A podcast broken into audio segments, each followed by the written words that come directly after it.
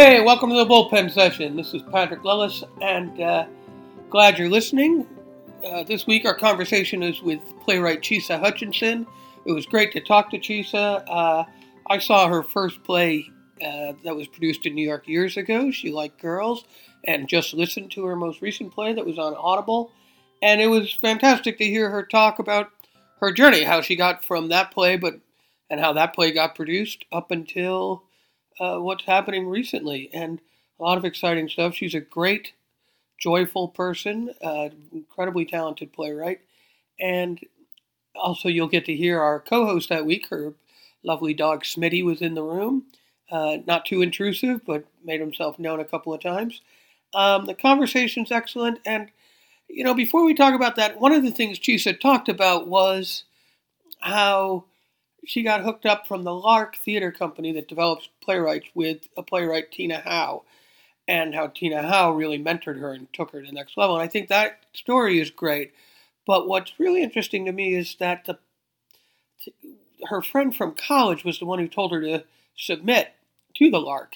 And I just think it's interesting. Other people have said this too, and we can all do it. You can track your career and major events back to certain things happening, and yet we can't predict what those are. You know, when your friend from college says, hey, you should apply to this, I work at this organization, you know, she couldn't help her do anything or anything. She just thought it was a good fit. And from there, everything changed. And I was interested in it because, you know, I opened on Sunday a play, Peregrine Falls, that's playing in New York. And I got that job. I was a late hire. The director wasn't available, and they needed a new director to come in. And I think one of the reasons I got it, a friend of mine recommended me to the producer. So obviously that helped. But also two of the cast members I had directed almost 15 years ago in another play.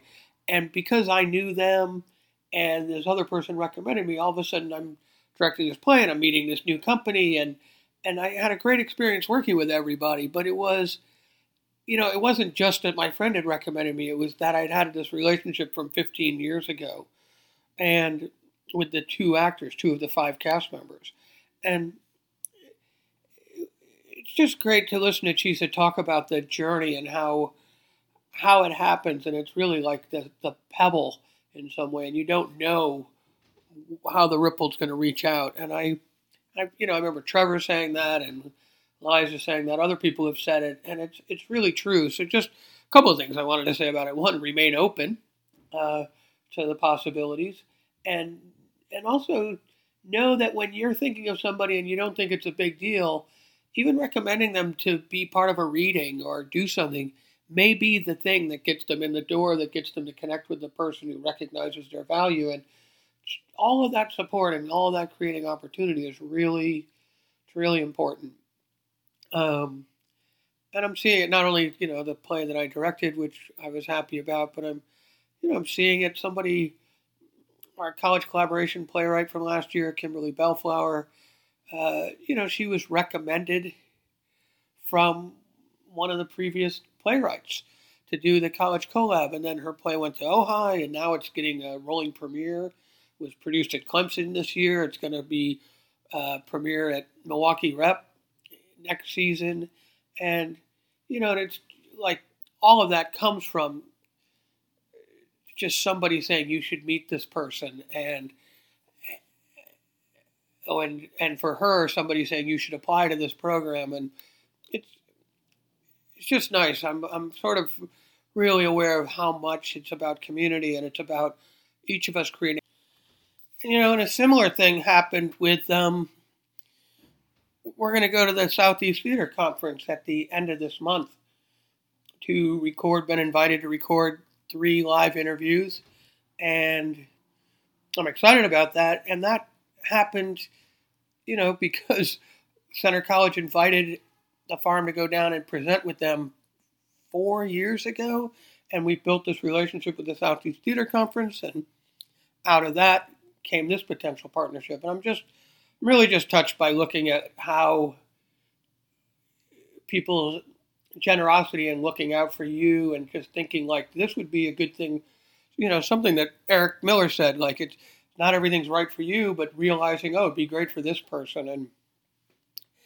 And that generosity of spirit is really what helps each of us get along. And so it's important not to only be aware for yourself of what opportunities are being presented, but if you think of somebody for something, to just say it and open the door and connect them, because you never know where it's going to take them. And nobody's ever upset to get an opportunity, and they will remember it. As you will hear, because Chisa talks about the Lark, she talks about Tina Howe, and everybody who helps her along the way. She has a great awareness of that. And it's really a wonderful conversation. And so with that, I'm going to hope you enjoy the conversation with Chisa, myself, Smitty, and play ball.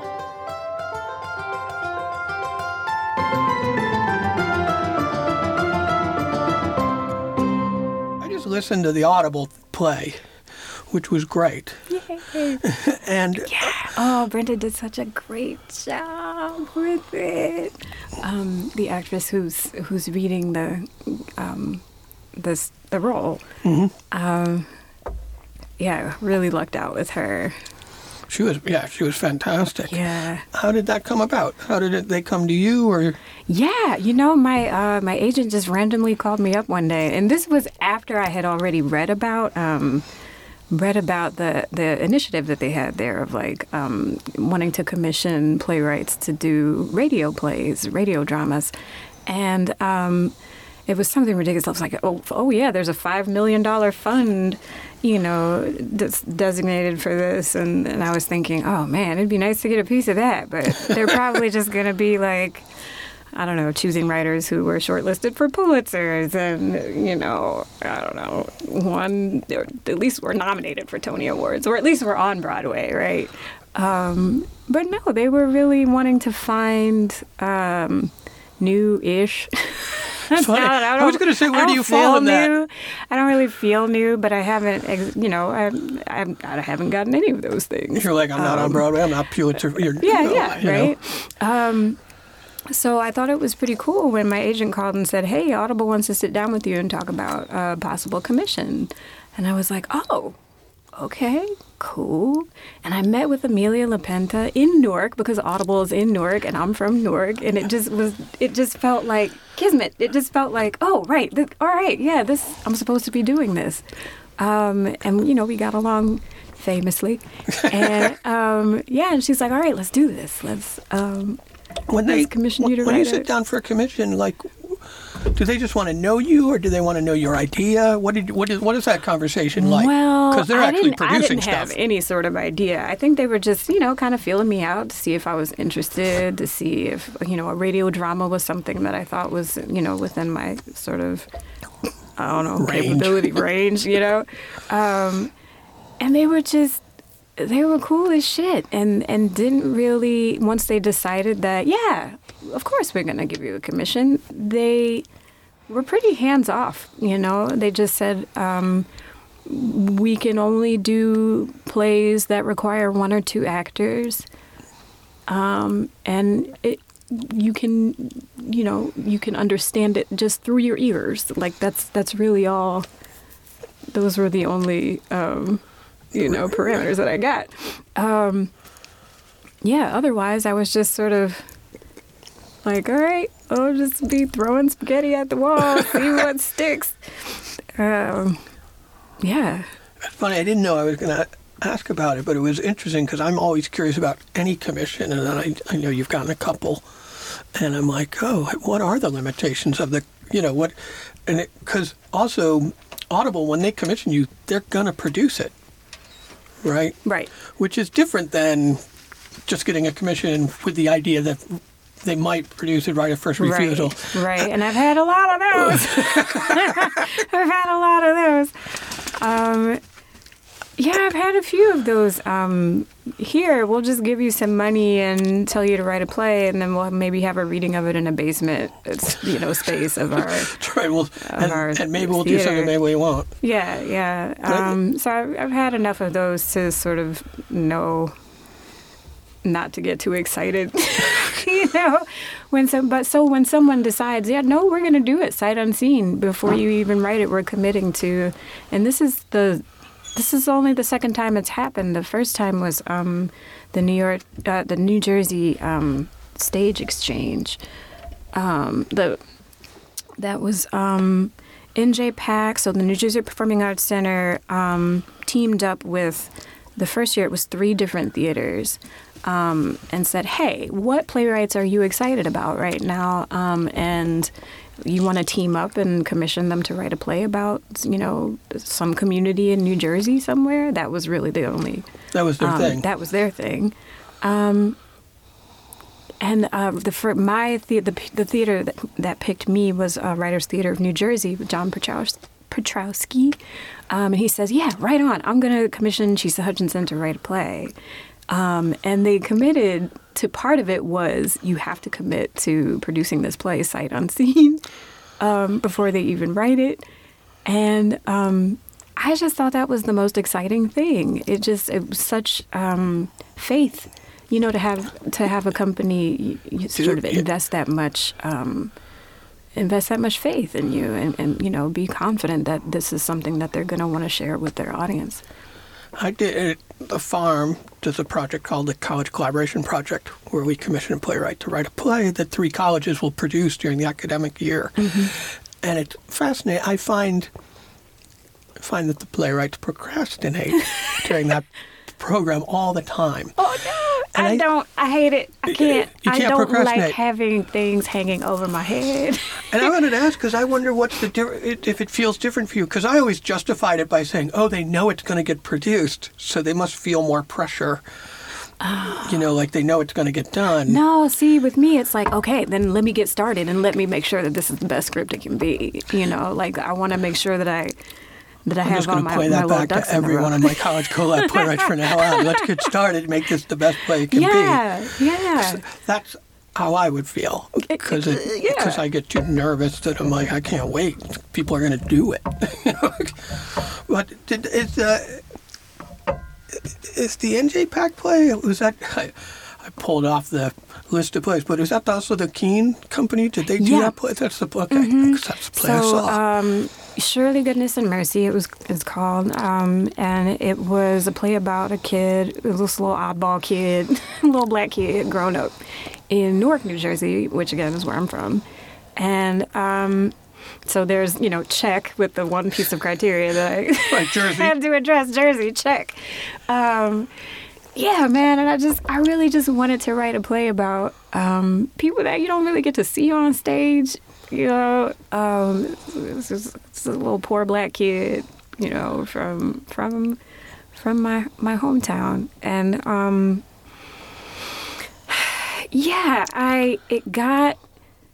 I think John also, in addition to just commissioning it himself and you know, committing to producing it, submitted it to the National New Play Network for their rolling world premiere consideration. Yeah.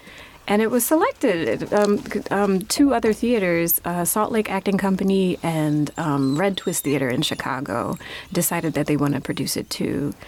So I had a rolling world premiere, and then Keen Company got hold of the script, I think from Small World, Amelia LaPenta from Audible, and decided that they were going to produce it, give it the New York premiere. And it went really well. I really liked working with them. Jonathan Silverstein, his first question, you know, when we met after he decided he was going to produce it, one of his first questions was, okay, so what could make this a successful production for you?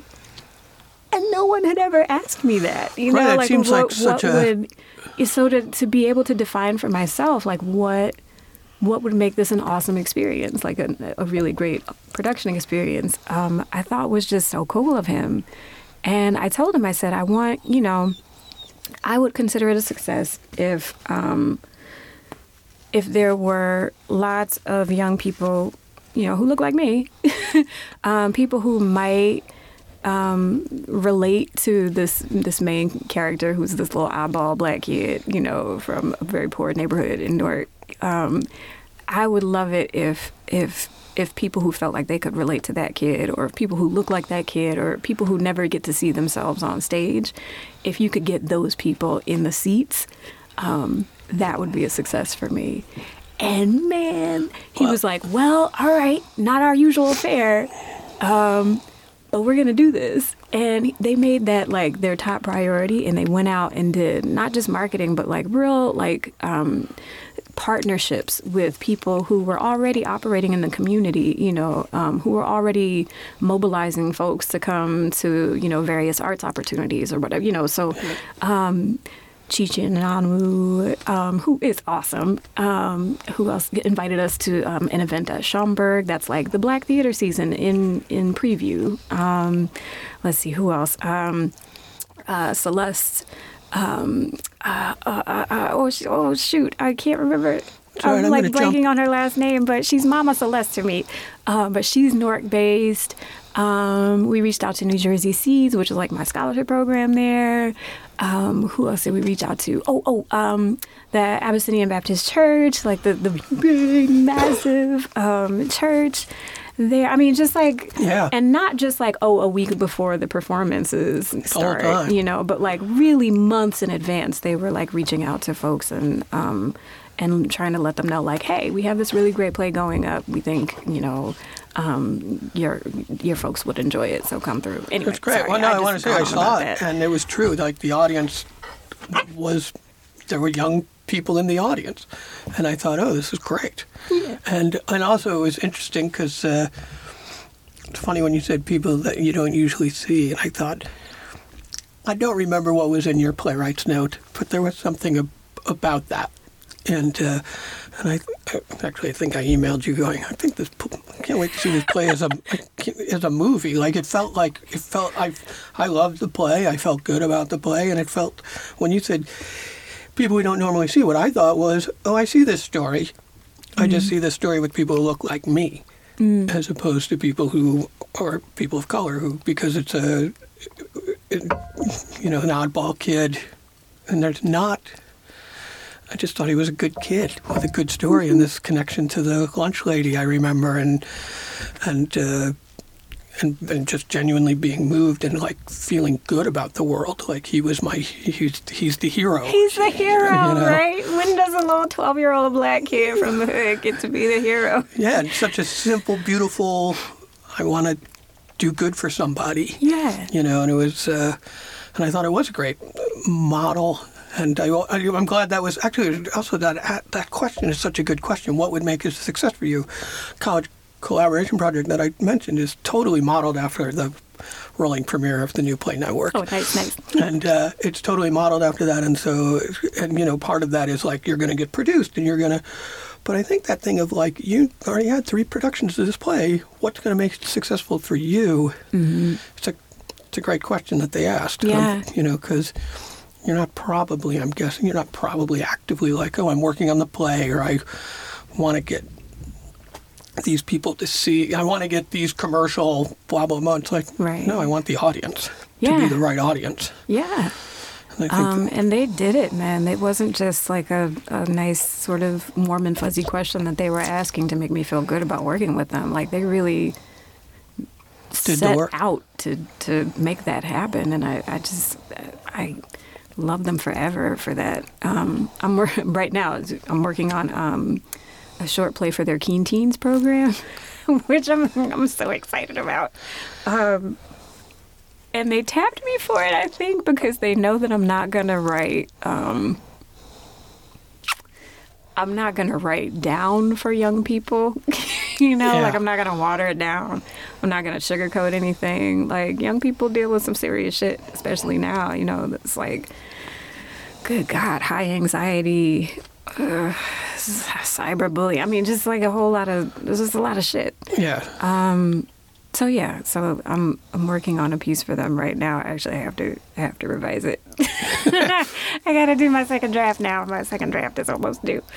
But yeah, and I think I would probably do just about anything they asked me to do at this point because of that experience that I had with them. It's right? Good faith. Yeah. And how'd the rolling premiere come about? It's very funny. I already listened to your podcast when you were there. What is that called? The subtext? Oh, the subtext, yeah. I think I listened to that when it was released. Dude, Brian. Yeah, it was really great. And I just listened to a new one today. And but how did that play get there? Do you know? It was John Petrowski, I'm pretty sure. Oh, well, that was a different play, though. So the National New Play Network, they have really, in order to get a rolling world premiere, all you need is for 3 theaters who are member theaters of the National New Play Network to agree to produce the play. So John Petrowski, for Surely Goodness and Mercy, he submitted the play for consideration by all the member theaters, and the member theaters just agreed. 3 member theaters agreed, yeah, okay, we want to give this a rolling world premiere. But they submit it for the conference to be read or something, right? That play did not go to the conference, to the Showcase Festival is what it's called. Yeah, right. So the Showcase, National New Play Network Showcase was another play that got there, and who submitted that? I don't even remember now. But that was American, and that's the play about the white supremacist hopeful who takes a DNA test as part of his initiation and gets some. But that's one where inconvenient results. A theater that's a member theater. Suggested? Right. Well, a member theater was like, hey, we're excited about this play. We want to bring it. We want to submit it for consideration for rolling world premiere, but also the Showcase, which is where people can, member theaters who maybe didn't read it or were like, I don't know, can come and see a reading of it and make up their minds there, which is pretty cool. But yeah, I did not get a rolling world premiere out of that. I love that you say all you have to do is get 3 theaters to want to do it. Oh, yeah, you know, like, first of all, when you're starting, it'd be good to get one theater that wants to do it. Yeah, it would. And it's true. It's hard to get that, but it's interesting because I think people look at that program and think, oh, how do I get my play? And I think what my understanding is you get your play done by, or showcased there by having a member theater have a relationship with you, right, like exactly. The play, they're interested, and then they bring it to them. Yeah, and that's the tricky part is like just, and this is something that I didn't learn until, I don't want to say too late, but until pretty late in the game was how much community, like how big a difference, like having a tribe and having, just connecting with people in an organic and meaningful way, like what a huge difference that makes to your career. I was just sort of incidentally, going to this theater and that theater and like telling the artistic director, oh my God, you're doing such a great job, you're like killing it with the season selection or whatever, right. Or I don't know, just showing up, like if there's a panel discussion, so not just coming to see, if you get invited to participate in a panel discussion somewhere, right, like agree to that shit because they will remember that.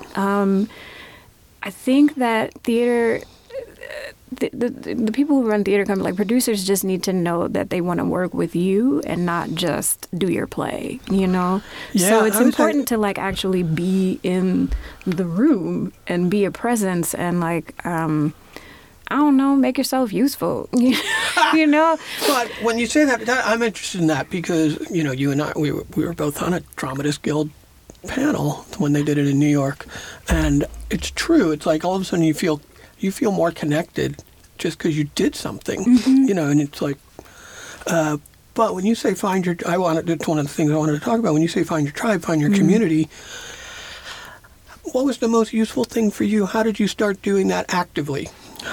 When did you become aware of like, this is an active thing?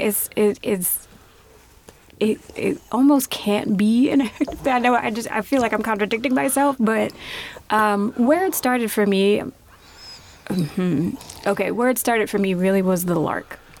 The Lark used to be called the Lark Play Development Center. I think now they just go by Lark Theater or the Lark, which is just this, it's not a producing entity. Like, they don't produce plays. They just help writers develop them, you know, give writers the space to come and, like, hear this stuff out loud and, or, you know, sort of revise in 3D. They have, like, all these different programs that you can participate in to, like, to develop your play.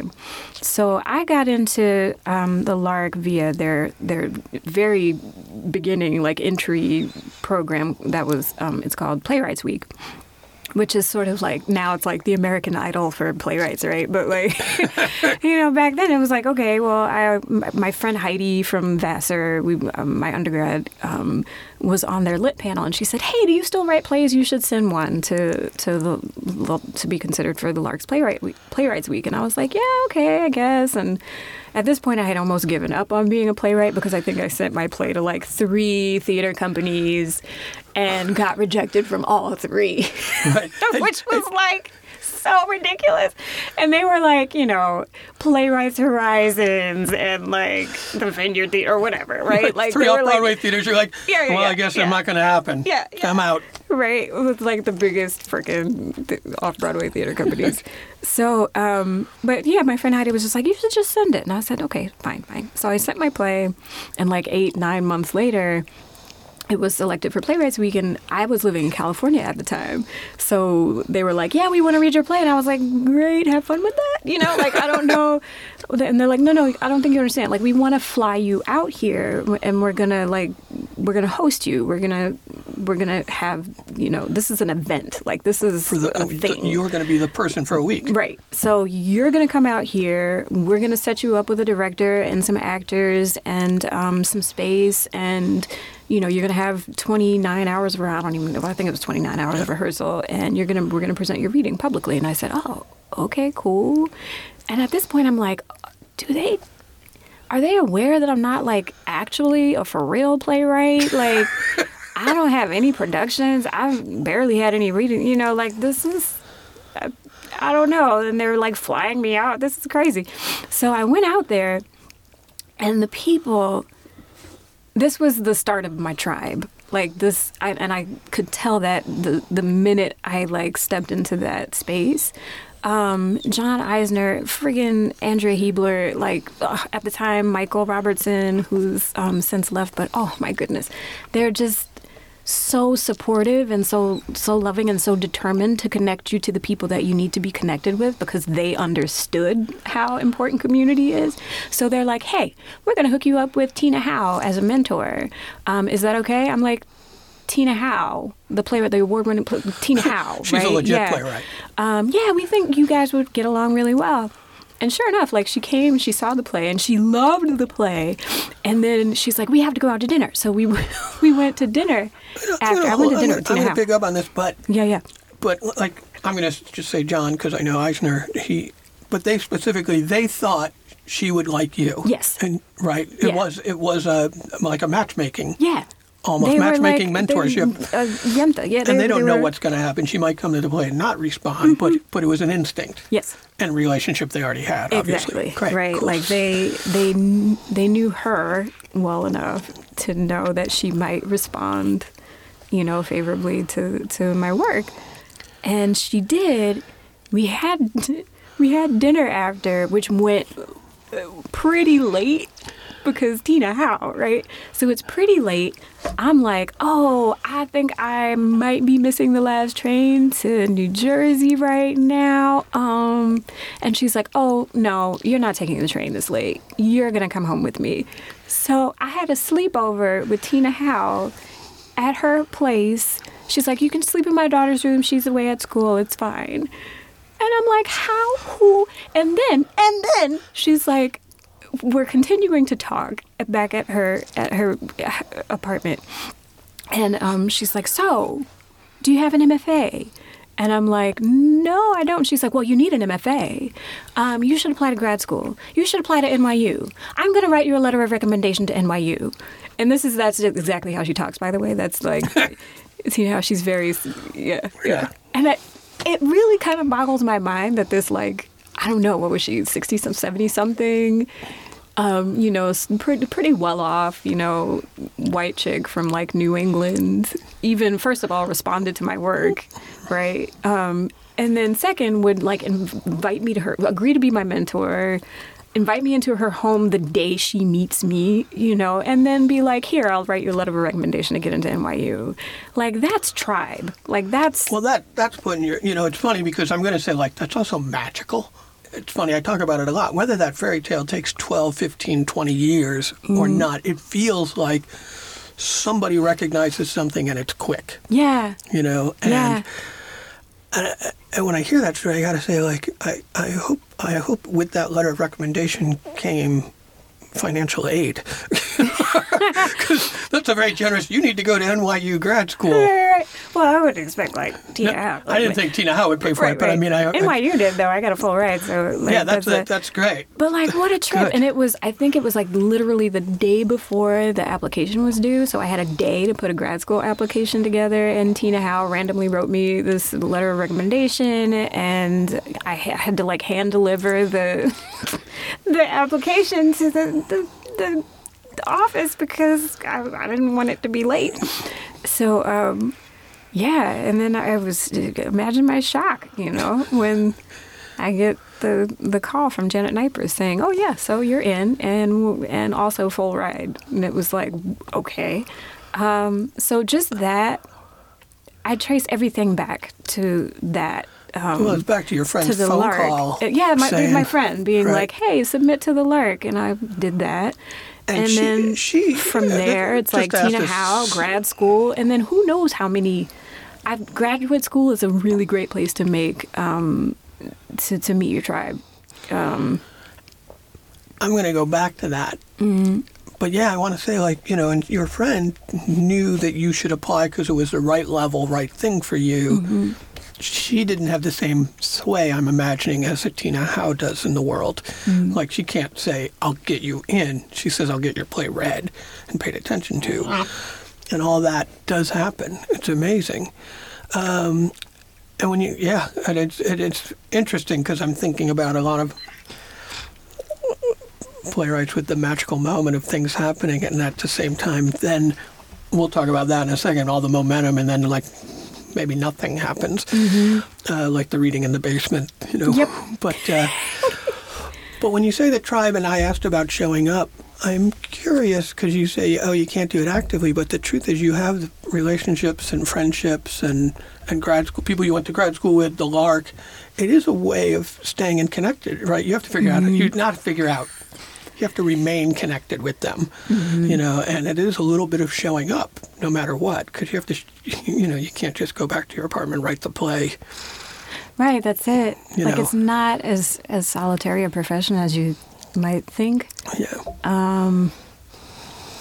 The writing is the easy part. The writing is just, that's the beginning. Then you got to do all this other stuff, you know. And I guess what I mean by, like, it's not active, or at least it hasn't been, is that, like, if you just enjoy the company of the people that you hang out with, or you enjoy the work of the people that you're supporting, or that... That's organic. It'll just happen. And that's maddening in a sense because, you know, we want a predictable path. Like, we want a clear-cut path to success as a playwright. You know, the way doctors are just like, oh, okay, yeah, if I study science and then I, you know, major in bio whatever in undergrad. I'll get into med school. And then I'll get into med school and I do my, you know, apprenticeship or whatever. See, this is how far removed from, like, actual residency. Thank you, right? Like, but you do. I'll do my residency and, you know, there are steps that you take, right, in order to become a successful doctor. But that's not really, there isn't a clear-cut path for writers, and it's just, I think people find that daunting and really frustrating, and it is. But it's also, I mean, there is magic in it, and it feels wonderful when something clicks that you weren't expecting to click. You know, it feels I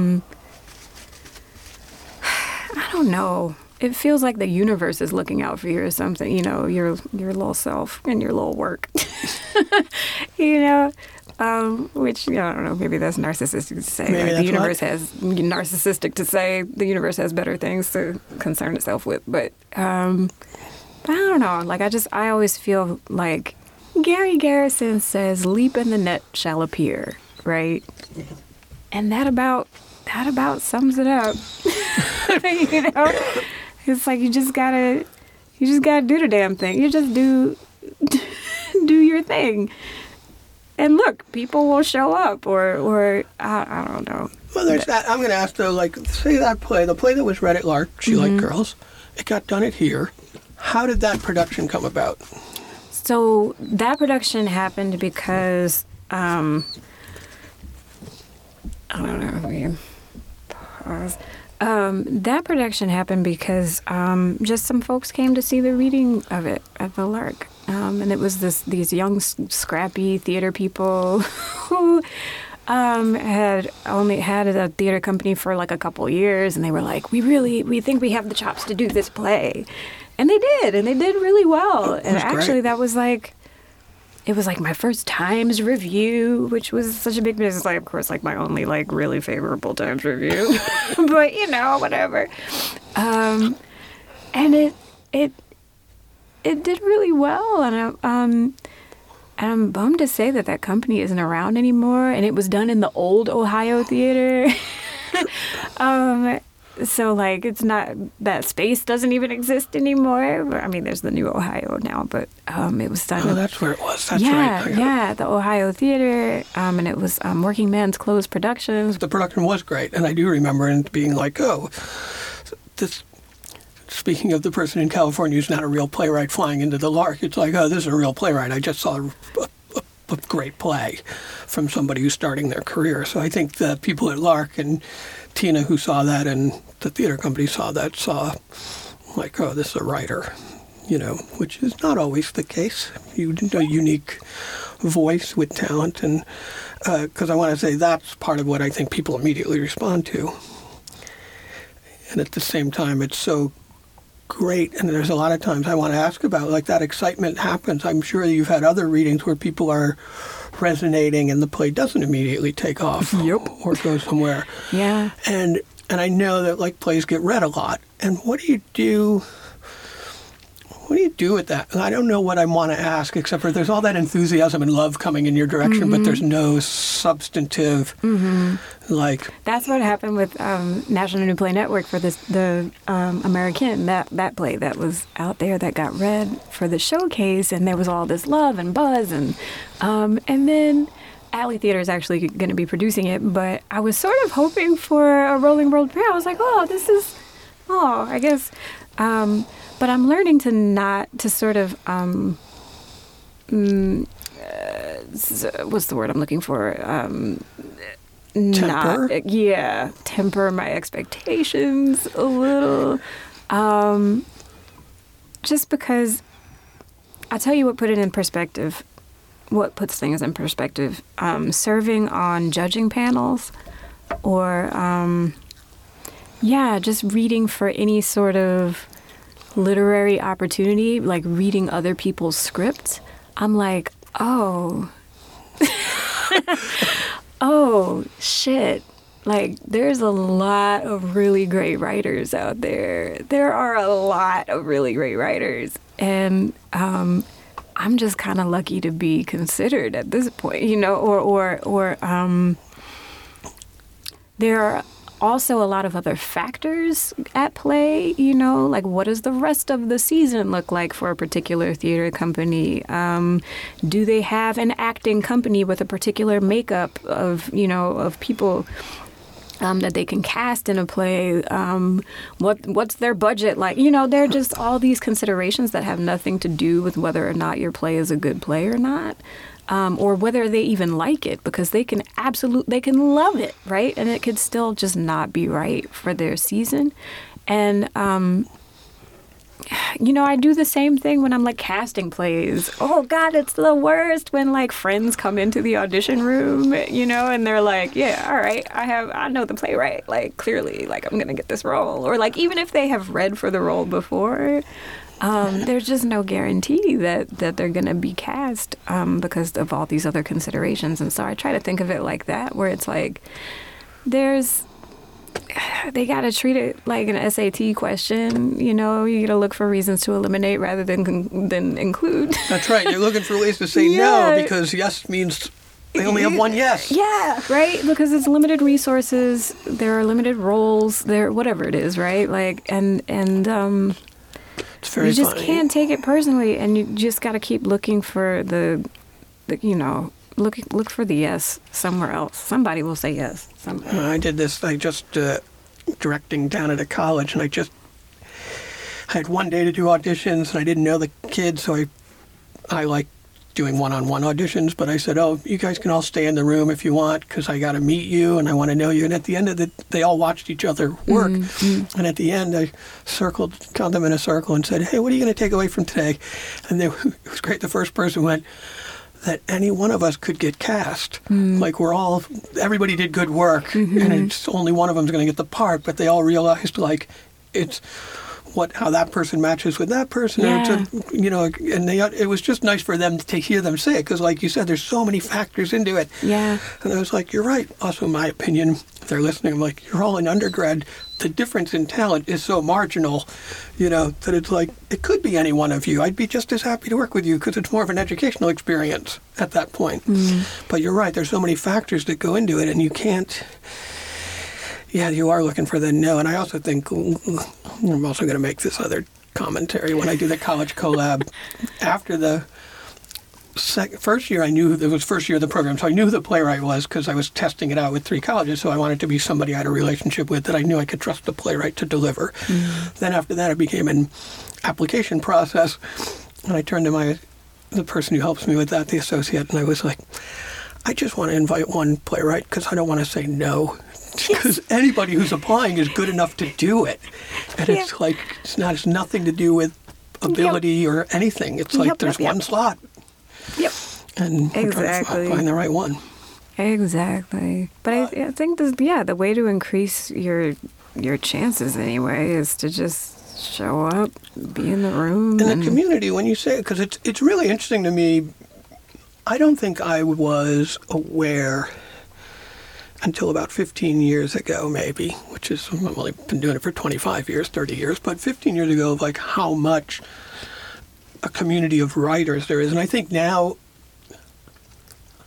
I don't want to be incorrect, but I think places like the Lark and the Playwrights Center in Minneapolis and New Dramatists, you know, been around New Dramatists longer, obviously, but we've cultivated a better community of artists that we all know, that you can find your tribe and your community, and you can find people to support each other. And we have ways of creating opportunities for people to get together. Is it knowing people in the community, like you said, is it makes people want to work with you because they know you, but also there's something about coming with a bigger seal of approval, because more people are like, oh, I love Chisa, you should read Chisa's play. There's mm-hmm. more people that are connected to other people that are talking about you. Mm-hmm. Does that make sense? Yeah.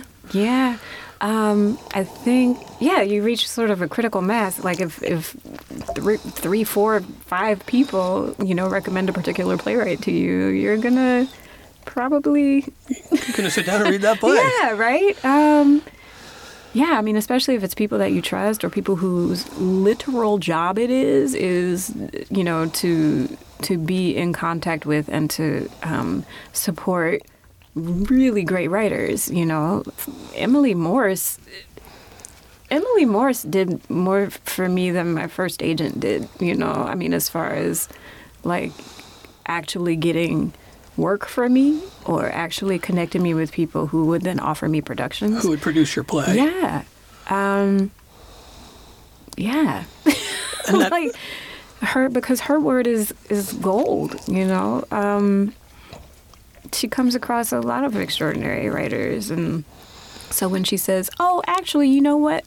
Here's one that would be a good match for you in particular. Sort of the same, you know, it's interesting to say that because it's about, I'm going back to the Tina Howe connection with the mentor. This would be a good match. Because I also think, I'm thinking about the early career artist and thinking like, oh, could you recommend me to this or could you do this? And it's like, yeah, if it's the right fit, it's the right, then there's no hesitation because you're like, oh, you should know this person or you should, this theater company, you should know because they produce work similar to your voice. They'll like you. They'll, and I think that, I think sometimes we get desperate and we're like, oh, I want to, not desperate, but general in the sense of like, what do I want? I want to be working, you know? Right. And so you're like, oh, I'd like to do that. And it's like, well, that's not really, you're not going to like that. You know, go for what you like. It's like applying for college. You know, it's like, like whatever. Like who wouldn't want to go to Harvard or Yale, you know, just for the prestige of it or whatever. But when you visit a college campus, right, and I don't know, people seem miserable or just kind of off-putting or you just don't like the energy or whatever it is, then fuck prestige, right? That's right. And if you go to another, you know, a smaller, lesser well-known, you know, less well-known institution, right? Where, I don't know, the vibe is just, is cool. Like, you really dig it. The students seem happy. Like, you meet a few professors. They seem cool, you know, then... Yeah, that's the place you want to be, that's right? Where, go, you know, there's a saying a friend of mine has, which is go where it's warm. Yeah. Like, go where it feels right. Yeah. You mentioned your agent, your first agent, which I also won't question the second agent, and but the first agent. How did you get an agent? How did that happen? The Lark. So I'm telling you, man, there's so much good stuff came out of there. There were, I want to say 9 playwrights featured in Playwrights Week that year, and one of them was Melinda Lopez, and she saw my play reading and just she said, you know, I love that play. Would you mind if I shared it with my agent? And I said, sure. Why not? Have at it. Thanks. You know, and she sent it to her agent and. After some sort of, you know, back and forth, her agent decided to sign me. So that's how I got my first agent. And then my second agent, I stayed with her for 6 years, but I wasn't getting any work. I was getting either my own work or. Getting it through other people who would recommend it, not through the agency. You know, and she was awesome at handling contracts and stuff, but like that, I was just sort of under the impression that agents did a little more. So, and I don't know that they knew what to do with me there. So I let my best friend from grad school know that I was on the market for a new agent, and she goes, oh, you have to meet my agent. You have to meet my agent. You will love her. She will love you. It will be awesome. And so she sent an introductory email. First of all, that's a pretty good response you want somebody to have about their agent. Yeah, right? You know? Exactly. And now I get to have that response about my agent because, go figure, my bestie was right, you know? Right. So now I have a really rocking agent who I'm so glad I got in on the ground floor because she's kind of a big deal now. She's kind of boss. And actually, I never get to ask this. What is the big deal boss agent doing for you? Because the other one, I think people are familiar with the complaining, like is the I get more work. Yeah. You know, I get the work myself, and I'm not sure what they do for me, that thing. But how does the agent? What are they working for you? How are they working for you? And how do you work with them? How do you go in and to have a relationship to say this is what I'd like to do? I'm saying that as if I might be answering the whole question. So the big difference for me, I noticed an immediate difference, first of all, when I went to go meet with this Di Glazer. When I went to meet with her, what she was saying was, I read your work, I really love your work, I would be really... The language that she was using was more like, I'm going to find theater companies that love your work as much as I do. Nice. Whereas before I was hearing, here's what theater companies want right now, and you should try to write toward that. Which, you know, is one way to approach that. So right away I was like, oh, okay, I see how you're different. And it's right. I mean, just sort of like Jonathan Silverstein was sort of like, what would make a successful production for you? Di, I feel like, really concerns herself with like what, like really where is the best place for this particular play, right? Like, and how can we create the most successful production experience? You know, the most successful production experience. Like, I don't think that she would never tell me like, when are you going to write a two-hander? You know, she would never say that. That's just not her. She's like, whatever you're writing, we'll find a place for it. We'll find the right place for it. So that's been huge. No, that's good. And yeah. it's also just listening, because I think that's the other thing. People feel like, I think they get desperate for an agent, or you know, that thing where you're like, you want me to make, if we're going to make money, you're telling me to do this, as opposed to somebody who's like, no, you're an artist. Mm-hmm. Let's figure out how we can work together. You're obviously talented, right? We wouldn't be having the conversation, mm-hmm. you know, and I think that's the respectful part of that. Sounds...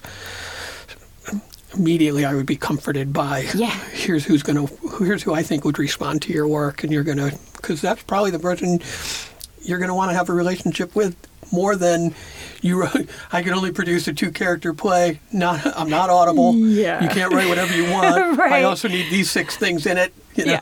Yeah, exactly. Yeah. So it's, I mean, that was the biggest difference. And then she's also just really strategic, and she lets me know, you know, what she's thinking as far as strategy, or like, you know, what her methods are, or her logic for sending a particular script out to them versus them, or I don't know. She's always thinking like 5, 8, 12 steps ahead, and. I just really appreciate that about her. And she's thinking that on her own about a particular project, or about you and your particular career? About both. She's pretty holistic about it. Nice. She's introduced me to, and of course now with the whole WGA, whatever, but she introduced me to some pretty awesome agents at ICM also for TV and film.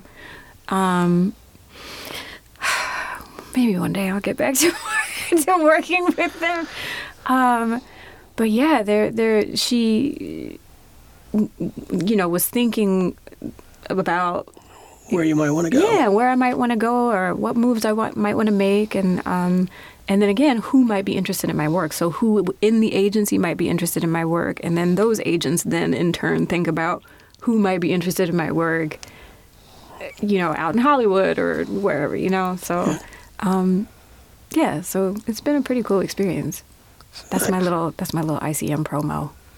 that's my little promo for ICM. Well, you know, and ICM's obviously a highly respectful and a great agency, but that's also, hearing that is why. Yeah. You know, it's not an accident. And on that, they're part of my tribe now. Now that they're part of your tribe. Yeah. What? Besides, you know, listen to your friends when they tell you to apply to things, what advice would you give to somebody or yourself starting out, you know, when you think back to like just out of 2 years out of undergrad, thinking you are not quite a legit playwright yet? Oh, so much. No pressure. So much. A couple things. Okay, craft-wise, I would say... just always have the confidence that you're clever enough to figure it out. Like if you got writer's block, whatever, I don't know, you have a particular problem with a play and you don't know how to solve it, just step away. you know, and just have the confidence, like, even if you have to kind of like psych yourself out a little bit, just be like, you know, this is what I do. Like, it's my world, right? Like, I've created it. Like, I'm clever enough to figure out what happens in it, you know, and to reach some sort of satisfactory conclusion. Is that in connection to like having doubt that you feel stuck, or is that also maybe both, not hearing the pressure of someone else trying to solve it for you, and you just feeling like, I'm going to get there? So playwriting, or because I'm going to say playwriting. Okay, so with playwriting, yeah, when it's like, oh, sky's the limit, and you can have anything happen in this world, or yeah, then it's you become overwhelmed by the possibilities, right? So I think it's just, yeah, I think it's just you become overwhelmed by not having. It's the ocean versus the swimming pool, you know? It's like when you're out in the ocean and there's no walls or anything, and you're just sort of like, ah. But then, you know, you just, I don't know. Trust. You just, yeah, just trust and float and like, and it'll work itself out. So yeah, craft-wise, that. Just trust that you're clever enough to figure it out. And then, yeah, I don't know. Let's see, like professionally, apart from just like be in the room or be present or be a presence, I guess don't be afraid to ask for what you need. What does that look like? It might be, okay, the marketing people at a theater company sent you graphics for the poster for your play, and you're like, ooh, that ain't it. That's not it, right? To be comfortable enough to say, to suggest something else, right? To a new direction or something, you know, or... being able to ask your agent for a list of theaters where, you know, they've sent a particular play, right? To really be advocating for yourself, and to, when you're curious about like what is happening around your work, to ask, and to not feel like you're a bother by doing that. Yeah, it's interesting how much. Yeah, not to feel like you're a bother and be empowered. It's interesting. I'm full air later, but we're going into tech for a play. I'm directing a new play in a small theater company, and I know they did the best they could with the resources they have to get the furniture they had. And it was so interesting. The playwright saw one piece and didn't, and was like, that's wrong. And like, you know, your first instinct is, I'm not sure they can do anything about that. Oh. But then the second thing is, we have to go and ask, because the playwright, no, like, they're not wrong. Right. And them saying that's not right, you'd rather figure out if you can. And it was interesting. Everybody's first thing was they're tired and they're overstretched and all that stuff. Like, that's all reality. That's like an hour of stress, right? And then after that, everyone wants to get it right. Yeah. And you're like, I'm so glad that person said something, you know, and I think the graphic thing is actually a great example, too, because it is representative of your world. And if somebody sent it to you, and it's not out in public yet, and it's not done, even if it's out in public, you can say something, because that's not my world. Yep. Or feels not like what I intended. Yep. And they didn't, I think it's good to remind people, because they didn't set out to do it wrong. Exactly, right? You know? And people want to do a good job, right? Yeah, I think as long as you're respectful about it and not like a diva, you know, right. Like who can be too mad about that? And when you think about that and who can be mad about it, actually about being respectful, I don't know if this is my question, is what do you think today you carry in the room with you that's different than, say, the first Playwrights Week? You know, what do you carry with you in any room that you didn't when you started? That's a good question. Maybe that thing that I was talking about of the confidence to I think maybe just confidence in the world that I've created and the work, and like a certain amount of certainty, right? Leaving it open for collaboration, right? But then also, yeah, just being confident enough or and comfortable enough to say when something isn't quite aligning with the vision that you had in mind when you wrote the play. I think I feel comfortable enough to do that now, and that was definitely not the case in the beginning. Although, for my very first play, She Like Girls, actually, I had another theater company, which I will not name, but a representative of a theater company said, "We think we would like to produce this play, but about the ending, ... You know,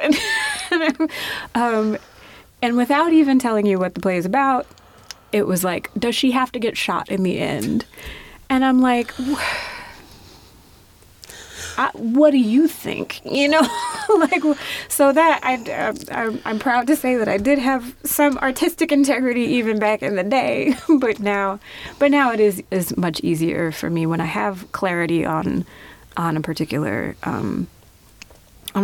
thing, right? To just be like, oh no, that's not right. I know what I want. Yeah. And confident about it, and to not. I think it's interesting when you say maybe the confidence wasn't there in the beginning, but you were clear. I saw the play, but I also know what that play was, what inspired that play. Mm-hmm. Yeah, is the murder, the real life murder of this girl. Yes. So they have to get shot, and yeah. And, so when you're thinking and you're starting out in the beginning of that, it's like you did create the world. You sat down alone and created it. So own the fact that you created it. Like, doesn't mean you're closed off to ideas. Right, yeah. But you created it with intention. And thank you. And if you heard any extraneous noise, I'm just going to say it's Smitty, who's a puppy. Chisa's puppy, who's been around and is now all relaxed. Now he's chill. Like. So that was great. Thank you.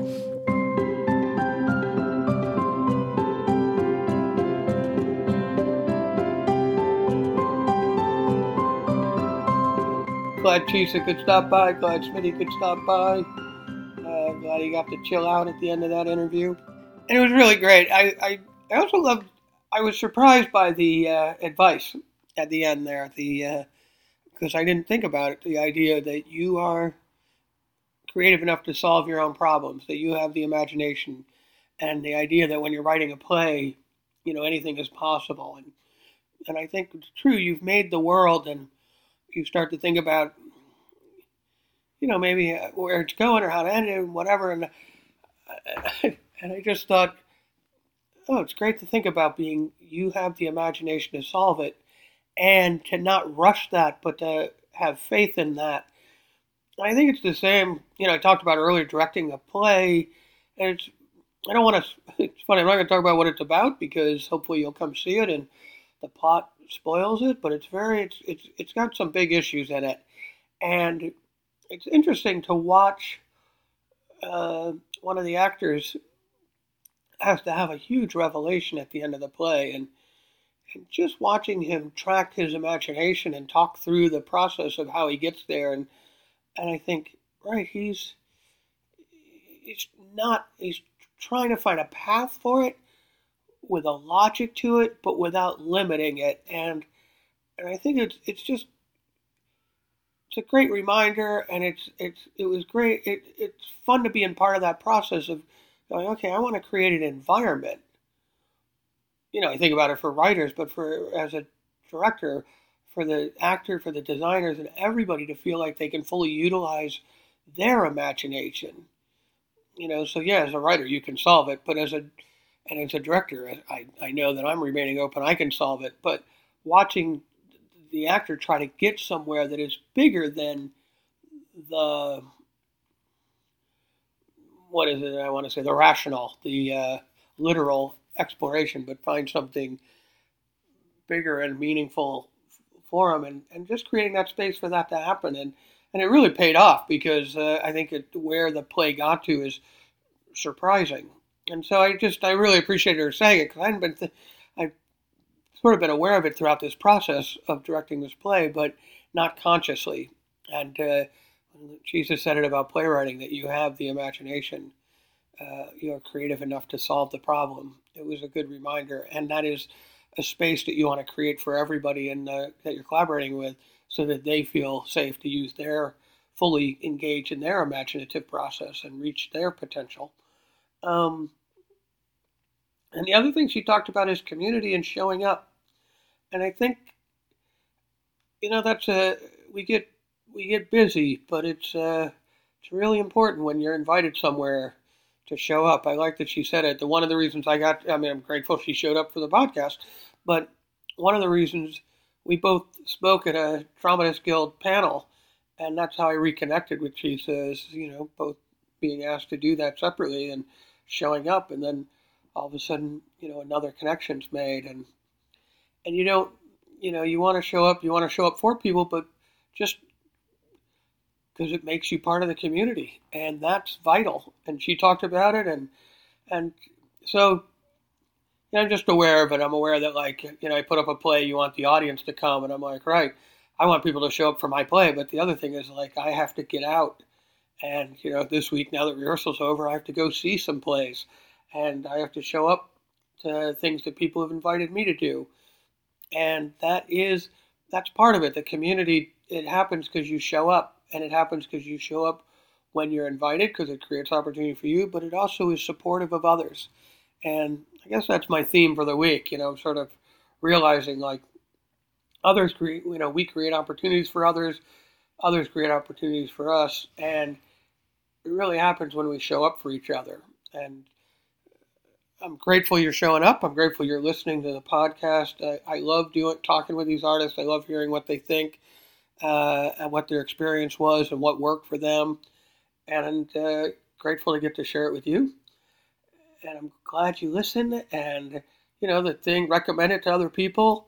I would love that. I'd love to get as many listeners as possible. Also, rate us, the 5-star rating in iTunes definitely helps people find it, and helps get people to listen, and that's really good. And with that, I hope everybody has a great week. I am looking forward to the end of the month being at the Southeast Theater Conference, probably dropping a interview before then, but really looking forward to it. A lot of planning going into that, and can't wait to share what that conference is like and those conversations, because it'll be with people that I don't get to talk to here, and so you'll get to hear new people, and that's exciting. So with that, have a great week, and we are out.